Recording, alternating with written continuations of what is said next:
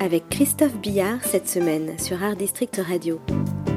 Christophe rencontre l'actrice Charlotte Lebon à l'occasion de la sortie en salle de son premier long métrage, Falcon Lake.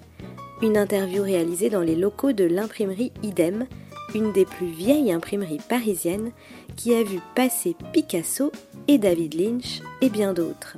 Dans ce lieu mythique du Montparnasse artistique, Charlotte Lebon, qui est aussi dessinatrice, y expose des lithographies.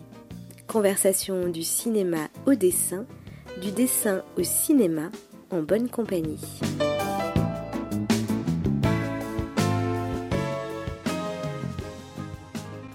Bonjour Charlotte. Salut Christophe. Je sais que tu as un emploi du temps très chargé actuellement car il est dual avec la sortie nationale en France à partir du 7 décembre de Falcon Lake, ton premier long métrage. Oui. Et puis ta deuxième expo personnelle à Item Oui. à partir du 3 décembre. Exact. On va faire cinq questions assez rapides. Ok. Une première question, on va commencer par Falcon Lake. Oui. Une histoire d'amour, de fantômes sur les lacs du Québec, tu m'as dit quelque Oui. temps.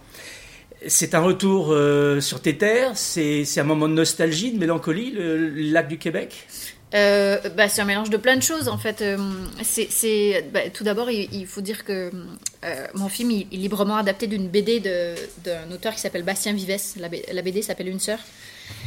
Et, initialement, cette BD se passe sur le bord de la mer en Bretagne. Et, et en fait, moi, on m'avait toujours donné le conseil de que pour un premier long métrage, il, il valait toujours mieux écrire sur quelque chose qu'on connaît. Donc, euh, dès que je l'ai lu et que j'ai ressenti l'envie de, de l'adapter, pour moi, c'était une évidence que je devais transposer le récit sur, euh, sur le bord euh, des lacs au Québec parce que ça a vraiment été le, le théâtre de mon adolescence. C'est une histoire voilà, d'éveil sexuel entre un jeune garçon de, de 13 ans et une fille de 16 ans. Et donc, euh, et donc pour moi, euh, oui, c'était c'était une évidence que je devais justement d'abord me rassurer parce que ce sont des paysages que je connais par cœur et aussi parce qu'ils sont source d'inspiration depuis, depuis très très longtemps. Donc euh, l'idée de les filmer, ça m'excitait beaucoup.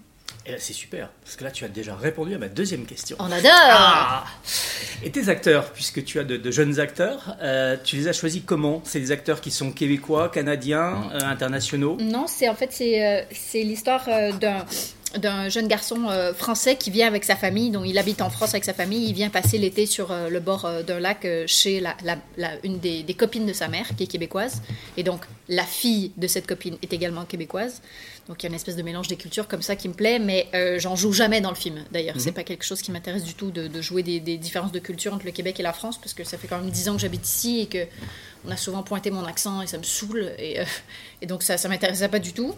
Mais euh, mais bref pour ce qui est des acteurs euh, Joseph celui qui incarne mon personnage principal je l'ai vu dans un film de Louis Garrel qui s'appelle L'homme fidèle Euh, et c'était euh, vraiment c'était une évidence. C'est-à-dire que j'ai eu un gigantesque coup de cœur. Euh, je me suis même dit euh, merde s'il n'accepte pas de faire mon film je vais vraiment être niquée parce que parce que je ne peux pas imaginer personne d'autre. C'était lui. C'était sûr. c'était une évidence. Et, euh, et ça a été un peu long, on a bataillé un peu, puisqu'au début, ses parents n'étaient pas hyper chauds à l'idée qu'il retourne dans un film, parce qu'il semblait dire que ça pouvait le déconcentrer de ses études et tout ça.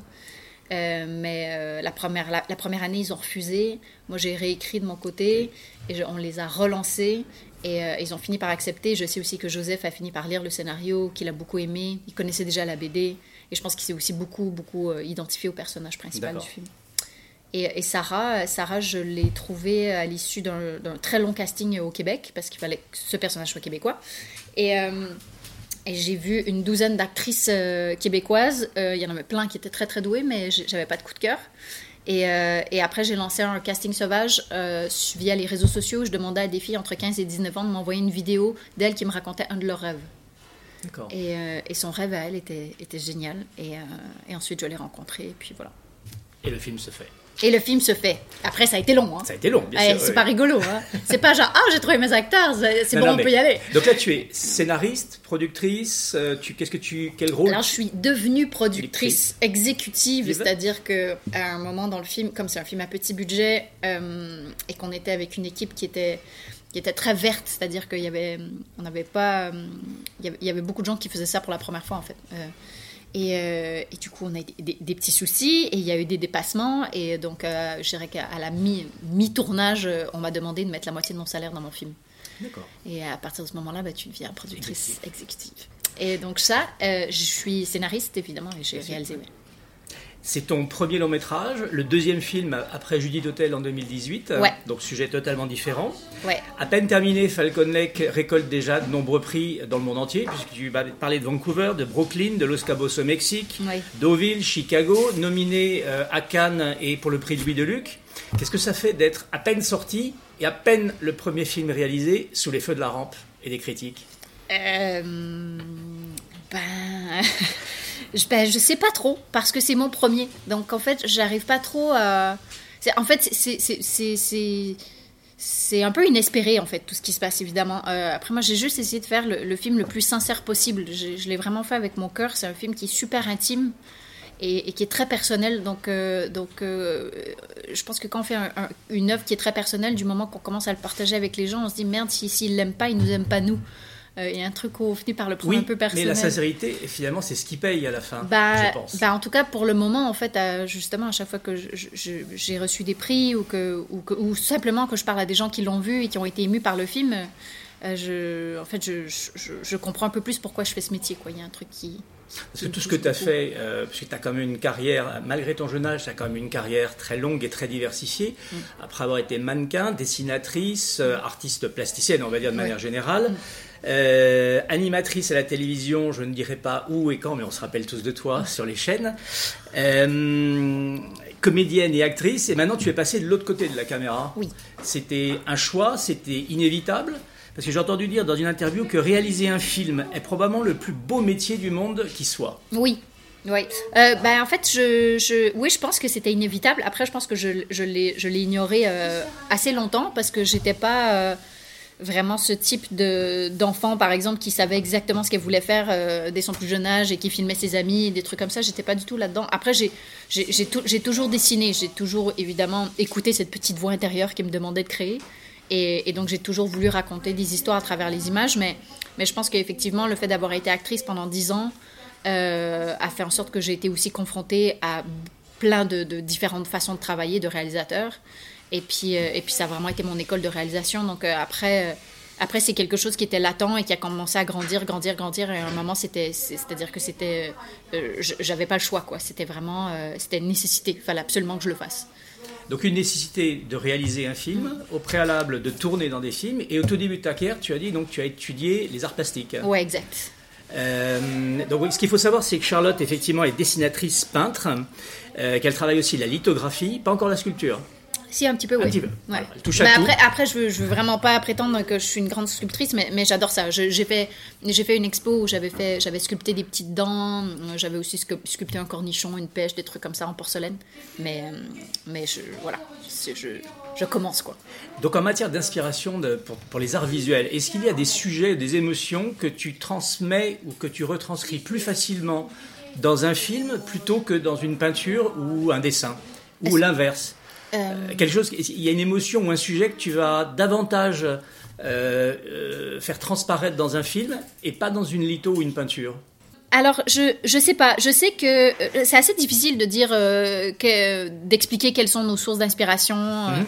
euh, d'où est-ce que ça provient, tout ça. Je pense que c'est, je pense que je, je vais probablement euh, jamais exactement le savoir. Après, je pense que c'est des choses euh, qui, euh, je, je suis quand même, je pense, inspirée beaucoup par le monde du rêve, euh, l'inconscient.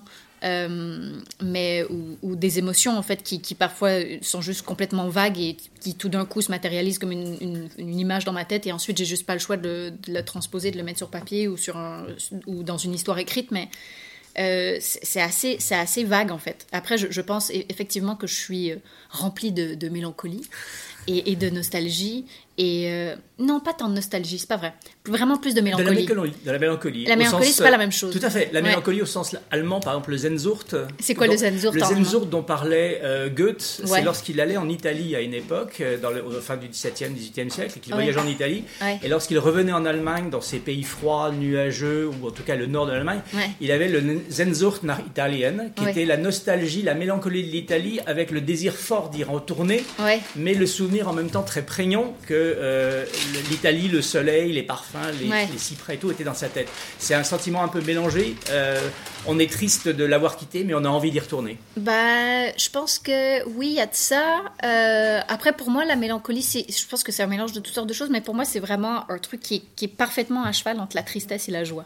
Eh Donc, oui. donc je pense que ça, ça C'est se rapproche. exactement ça. Et les de Japonais utilisent un mot qui s'appelle nagori. Nagori. Le nagori, c'est le sentiment mixte, effectivement, Ouais. euh, d'éprouver une tristesse d'avoir quitté quelqu'un ou un endroit ou une situation, et en même temps d'avoir envie d'y retourner. Ça fait écho au cycle de la vie qui Ouais. est linéaire et au cycle des saisons qui se répètent. D'accord. Donc on parle du nagori de l'été, quand euh, l'été s'étiole euh, au mois de septembre, euh, notamment dans les paysages du Canada. Ouais. Et on voit ces arbres qui commencent à, rougir ou, être jaunes et, et oranges. Et on repense à cette- cet été qui était fabuleux. Puis on se dit déjà que l'année prochaine, on est très content de pouvoir le revivre. Bah, il y a un peu de ça effectivement dans mon film aussi parce que parce que comme au- en plus au Québec, euh, bah, au-delà du fait que c'est quand même une première histoire d'amour, qu'ils habitent pas dans le dans le même pays, euh, qu'il y a aussi quelque chose de très très vertigineux aussi dans, dans, dans aussi ce concept des, des premiers émois et le fait de, de désirer quelqu'un pour la première fois et tout ça. Je pense que il y a énormément de mélancolie là-dedans parce que parce que c'est très très beau, mais c'est aussi à la fois très effrayant. Euh, mais il y a aussi effectivement ce truc des, des saisons aussi au Québec que je voulais vraiment mettre à l'avant, c'est-à-dire qu'on a quand même les quatre saisons de manière hyper violente, quoi. C'est-à-dire que elles sont vra- elles s'assument, mais vraiment complètement. Et c'est vrai que il y a toujours euh, une espèce de mélancolie qui, qui nous accompagne pendant tout l'été parce qu'on sait que ça va se terminer.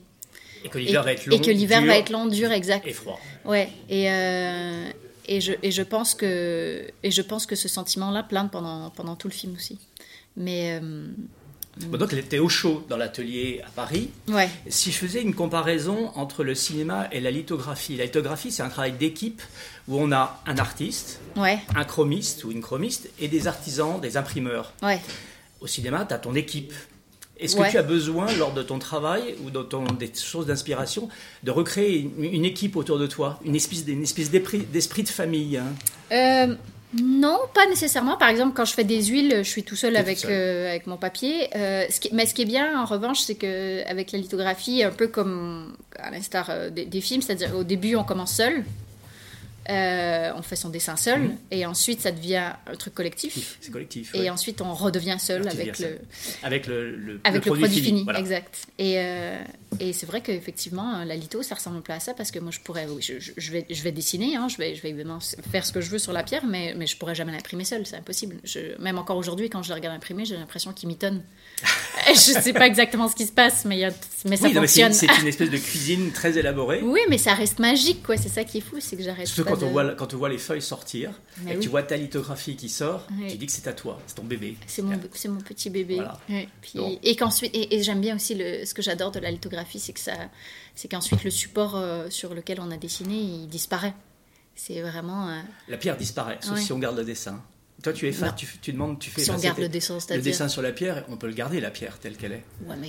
Oui, Tu c'était Picasso, quoi. Euh, Moi, moi c'est pas possible, je pars du là encore. moi, moi, on est. Allez, Bon, c'est bon, vas-y. Parlons pas de Picasso. Parlons pas de Picasso. On va parler de ta première, ta, ta deuxième exposition personnelle, pardon, à Montparnasse. C'est, euh, tu as déjà fait des expositions, fait partie prenante d'expositions euh, collectives, alors de groupes, mais on va dire de petits groupes, Ouais. puisque tu as exposé avec entre autres euh, David Lynch, Jean-Michel Alberola, Philippe Cognet, Izumi Kato. Mm. Euh, les, les thématiques que l'on va retrouver dans tes peintures, tes huiles et les lithos, Mm. c'est directement inspiré de ton film ou c'est euh, d'autres thématiques? Euh, c'est quand même directement inspiré de mon film. C'est-à-dire que, bah, après, je pense que c'est des thématiques qui m'ont accompagne, qui m'accompagnent depuis quelques années maintenant, qui, en- effectivement, mon film a été inspiré de ça d'abord.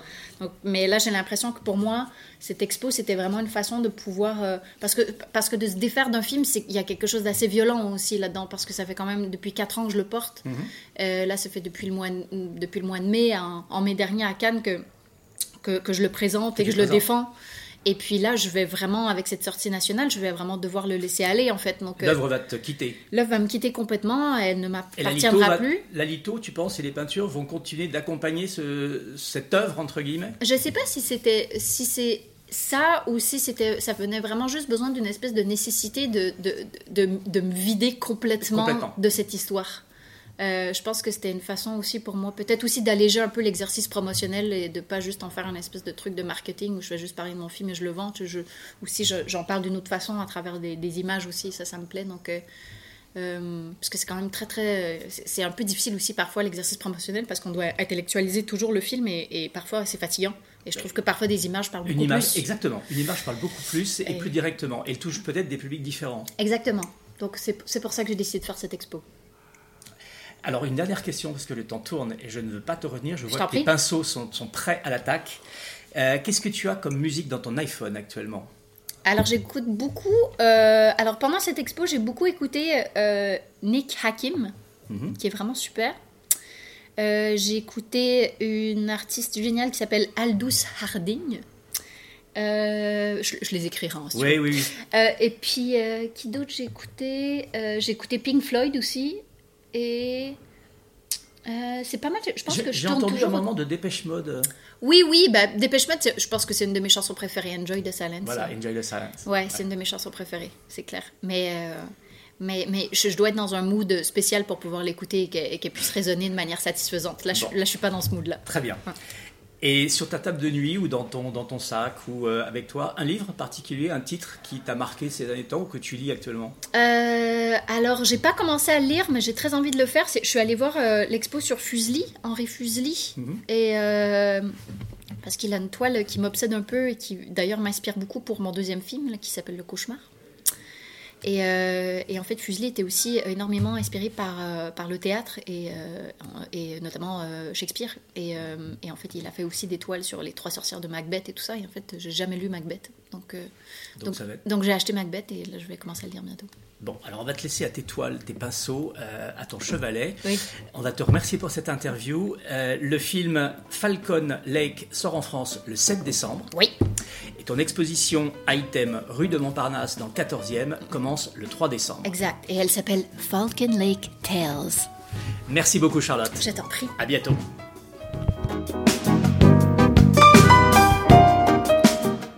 C'était Art Interview avec Christophe Billard, à retrouver en podcast sur le site d'Art District Radio.